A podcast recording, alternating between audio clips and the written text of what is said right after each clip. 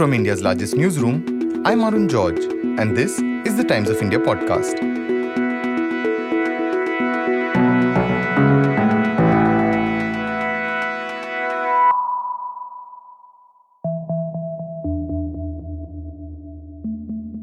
A video has surfaced showing the Dalai Lama kissing a minor boy and then proceeding to ask him to suck his tongue. Dalai Lama has apologized after outrage over a video of him kissing a child on the lips and asking him to suck his tongue.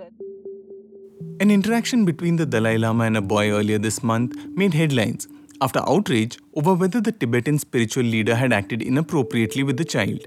In the end, the controversy seemed to blow over after the Dalai Lama apologized for his behavior. Mythologist and author Devdutt Pattanaik says that outrage over the phrase suck my tongue that was used by the Dalai Lama may be misplaced, given it has a different connotation in Tibetan culture. In today's episode, Devdutt is in conversation with my colleague Jairaj Singh and me about how various religions and cultures view the tongue. In Islam, multiple slips of the tongue could decide where you end up in the afterlife. In Hinduism, the goddess Kali has a blood soaked tongue, which is a symbol of her battle against evil.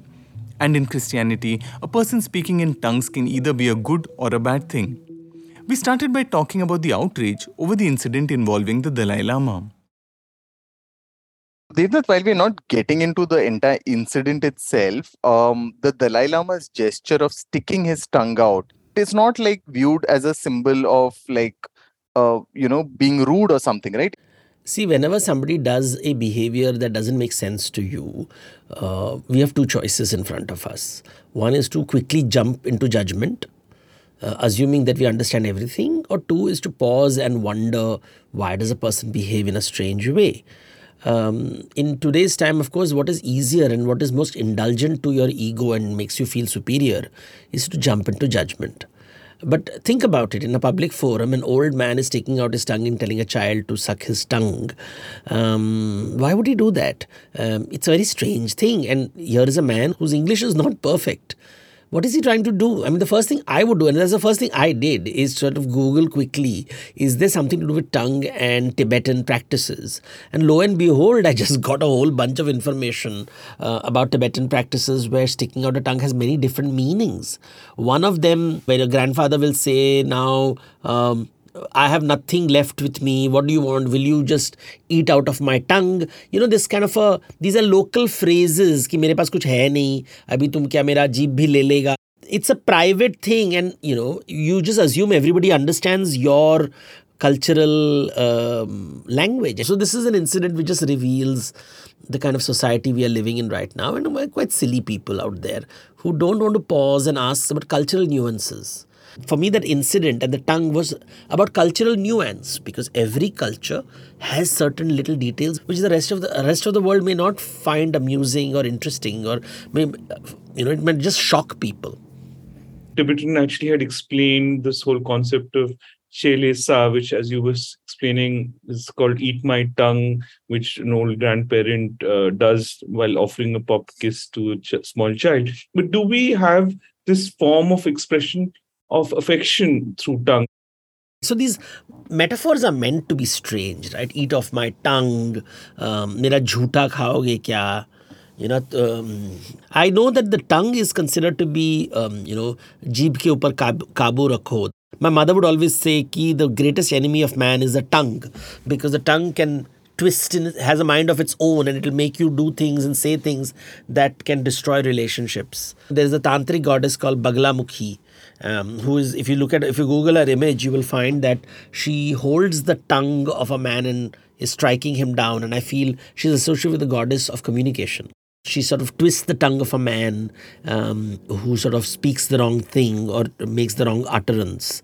Um, in mythology, of stories of Saraswati sitting on the tongue or leaving the tongue of a being so that they don't ask the right boon. For example, Kumbhakarna when he was about to ask a boon and he was very strong and he was about to ask Indrasan or the throne of Indra. But then Saraswati leaves his tongue, there, we are told, and he, instead she he says Nidrasan, which is the bed. And therefore, Kumbhakarna goes to sleep. Instead of conquering Indra's throne, he goes to sleep because of a slip of a tongue. And therefore, the tongue has been given a lot of importance in uh, mythology. It's funny you say this because it immediately strikes me with that expression. Um, मैं अपनी जबान देता हूँ which is you know uh, I, I give my tongue yes which which is also very violent in nature if you think of it so it's such an important phrase in India right in in a in a non uh, where you didn't have contracts in a time when you didn't have written documentation the only thing you depended on is the word or the jaban तुम्हारी जबान के ऊपर मैंने किया है in Indian mythology when it comes to the tongue the most prominent character we associate immediately is the goddess Kali. Why do we have every image of her with her tongue sticking out? So it's very interesting. In the 19th century, when the British asked this question, it also depends, you know, who asked the question and who is answering the question. So when the British asked these questions to the Bhadralok of uh, Bengal, they obviously were terrified and had to give a proper answer. And they had to give an answer that will appeal. And they said, you know what, she was walking and she stepped on her husband by mistake and she bit her tongue to display her embarrassment and shame you are seeing how they are constructing a narrative where the goddess is within patriarchal folds because you bite the tongue because you're so embarrassed you stepped on your husband. He completely ignores the story of Raktabij, where the goddess spreads her tongue on the battlefield and drinks the, every drop of blood of a demon called Raktabij, who can sprout and duplicate himself with every drop of the blood that falls on the ground. So that's why she stuck her tongue out. She stuck her tongue out to drink the blood and prevent a monster from replicating itself. That's the original story which you find in the Purans.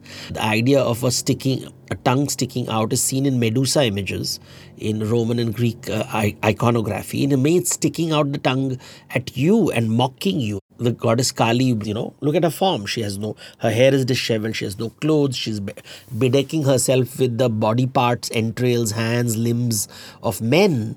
She's obviously trying to make a statement and then she sticks out her tongue. There is something more deeper happening over there. Uh, and not a woman embarrassed by stepping on her husband's body. We approach these subjects by understanding the iconography, understanding the symbols in that culture, um, understanding what is try- they're trying to communicate, what are the stories that are associated. One of the things that is offered in uh, Kali temples is the hibiscus flower. The hibiscus or Jaba Kusum is supposed to be the tongue of the goddess. You could look at the tongue as a sexual organ and um, read it in a tantric, sensual, sexual way, which will horrify some of the Puritans. Like an incident, cultural context has to be appreciated. Uh, you've also written extensively on on tantric culture. Uh, where does how does the tongue feature there? Um, so the uh, tongue in uh, tantric culture is associated with uh, sex, sexuality, gender, desire. Um, it is one of the organs through which we express ourselves. Um, you know, um, how you hold your tongue on the upper upper palate is a very important ritual, tantric ritual to connect the nadis of your body. Um, the way you stick it out, whether you put it on the left side of your mouth, whether you put it on the right side of the mouth, all these things have certain meanings. You know, it's also associated with saliva, and which is the body fluid, and therefore in tantra, body fluids a lot of importance. Um, so it plays a very important. Um, um, uh, role in the tantric space. You don't find this in the uh, traditional Vedic space. Although you know there is a Vedic story of a goddess called not a goddess but a spirit called Dirgha Jivi, and some people believe that she is uh, kind of an early form of Kali. The tongues of fire have been given different names, and one of the tongues of fire is called Kali. And there is also the story of this uh, character called Dirgha Jivi who sort of would s- stretch her tongue and lick the soma pots before they could be offered to the gods. In effect, she would make it jhuta and therefore the, the gods wouldn't accept it. Perhaps it refers to dogs who would lick the offerings made for the gods and therefore dogs are despised because they have this lolling tongue outside all the time and they're licking food and they're they keep licking things, right? In Hinduism, especially, the dog is, was considered inauspicious. But in tantric tradition, the dog with its tongue is considered auspicious and associated with Bhairava, Bhairavi. In fact, in, in terms of um, Dirghajivi stories, we are told that in order to control her, this lo- Dirghajivi, the long tongued demoness, Indra sends um, one of his companions and he seduces her. And we are told that she has 10 sexual organs. And so, again, you see this long tongue linked to 10 sexual organs and therefore hypersexuality uh, of a person there is this kind of a sexuality associated with the mouth with the tongue. What you cannot show below the navel you express the mouth. You know the idea of um, uh, the teeth in the mouth the tongue in the mouth the tongue giving pleasure the teeth causing pain. In a way uh, one can expand and use the imagination to say it is talking about sexual organs. Uh, and of course the Dalai Lama belongs to Tibetan Buddhism, and he never talks about it, but Vajrayana Buddhism has a very strong sexual component. And I notice that the um, Dalai Lama very consciously stays away from the tantric practices of Buddhism and focuses on the more um, Western approved Buddhism, which is a 19th century colonial construct. He always talks about these and doesn't talk about the Tantric traditions, the Vajrayana traditions, the Mahayana traditions, the kind of a Yab-Yum images of male and female. And in a way, in a Heruka and the Yoginis, I've never, at least I am not familiar with him talking about it. Why, do you think that's so? It's uh, the uh, when he moved out of Tibet and he came to uh, Delhi, he's to deal with the international PR, and he knows that people don't understand these practices. These practices are um, something that are very difficult to explain because they're metaphorical, highly metaphorical, creative visualization, which use extremely violent and sexual imagery. You have got a puritanical West out there, and in a way, he has paid the price for it, right? Because he has projected himself in the puritanical form, which is acceptable to a very Christian society, right? Um, you know, this whole notion, and we keep we must remember that. Um, you know, uh, in Christianity, sex is sin, and anything sexual is sinful. And right in Buddhism, the earliest images of the Buddha show him single, but in the Tantric Buddhism, Buddha is a bodhisattva with multiple arms, surrounded by dakinis, yoginis, taras, and sometimes in sexual positions. Quite explicit sexual positions if you go to some of the monasteries in the Bhutan, in Sikkim, in Nepal, in Tibet. And I never see the Dalai Lama talking about it, the Tibetan mythology. And never, at least I've never heard him, you know, discuss that. You know, they, they'll always try to downplay it without realizing these are very important ideas, and that's what defines Tibetan uh, Buddhism. So, in a way, in trying to appeal to the West puritanical nature, you don't realize what you're doing, right? There, the female form is not acknowledged. The fact is, Buddhism, the women have always been kept at a lower position, and sex is something evil. Suddenly, the whole world thinks sex is evil because some group of Christians believe that sex is evil in Christianity, sex is sin, and when you go to heaven, the world is a sexless place. You know, the whole heaven is there's nothing sexual about it. But in Islam, God forgives humanity from the crime, and sex is not a sin. And in fact, the angel Gabriel is supposed to have supported and enabled Adam and Eve to have sexual relations and have proper sexual relations to the point that the heaven is described in sensual terms and therefore we hear about these 72 virgins and all these Nur and hoor and fountains and it's a very sensual place full of fountains and gardens. And then there's a Buddhist way where sexuality and violence is actually used. Imagine Buddhism which we always associated with the calm composed Buddha has images of Heruka and um, you know Padmapani and Vajrapani and all all these images of very sensual looking in Ajanta Ellora, you find the sensual Buddhism emerging. And by the time it reaches Tibet, you have the sexual imagery. And nobody talks about it. And when you don't talk about it, you, uh, you know, sort of in a way align with the puritanical agenda of the world, the Victorian agenda of the world. And I think in a way, uh, the uh, Dalai Lama has paid a price for trying to appease to Western Puritanism also that in some forms of christianity that practice of speaking in tongues is a major thing where um, you know it's considered depending on which uh, d- denomination you're in it's either a sign of being possessed or you're talking to god directly.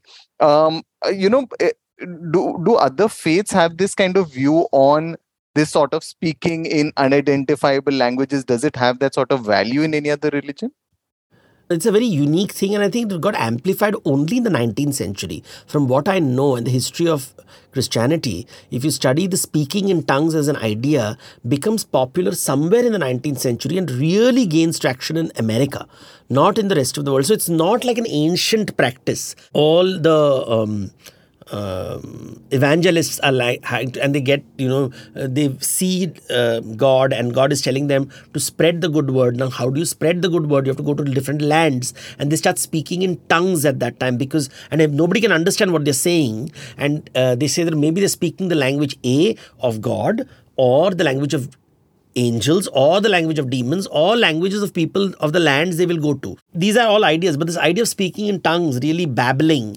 and uh, not being able to understand other languages, um, is a uh, very strong story in the Old Testament. This bab babbling from Babel. That's the idea which comes. And then gradually, that because the New Testament is supposed to reflect everything which happens in the Old Testament, you have the idea of the Pentecost and you have the idea of speaking in tongues. And as I said, this idea becomes important when Christianity goes to America because it's going to a strange land where everything is strange. And you find many innovative things happening in America with reference to Christianity. One of them, of course, being the Pentecostal movement, one of them being speaking in tongue. So I think um, these were the new forms of Christianity that emerged and they were really talking. The tongue was sort of manifesting itself to spread the good word. Uh, I think that sort of connects it with this idea of communication again, and the tongue being the communication tool, and even talking to people who don't speak your language via the medium of the divine.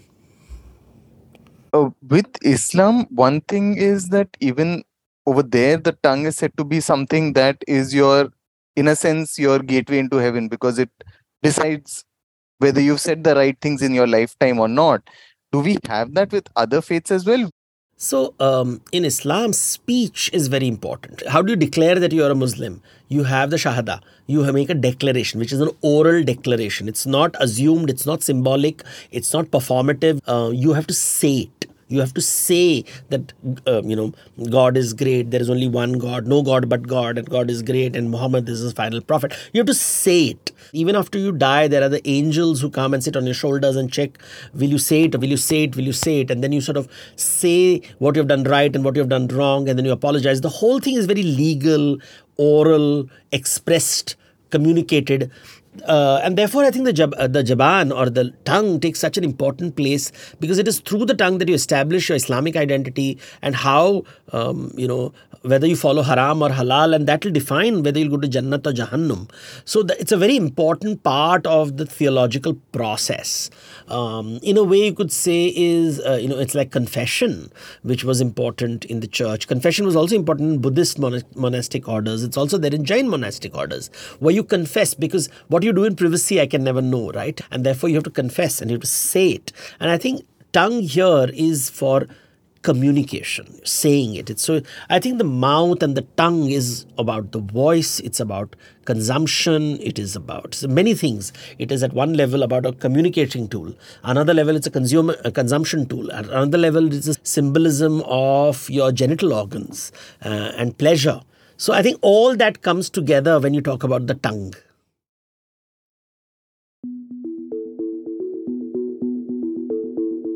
Today's episode was produced by Jairaj Singh, Sunay Marathe, and Anuja Singh.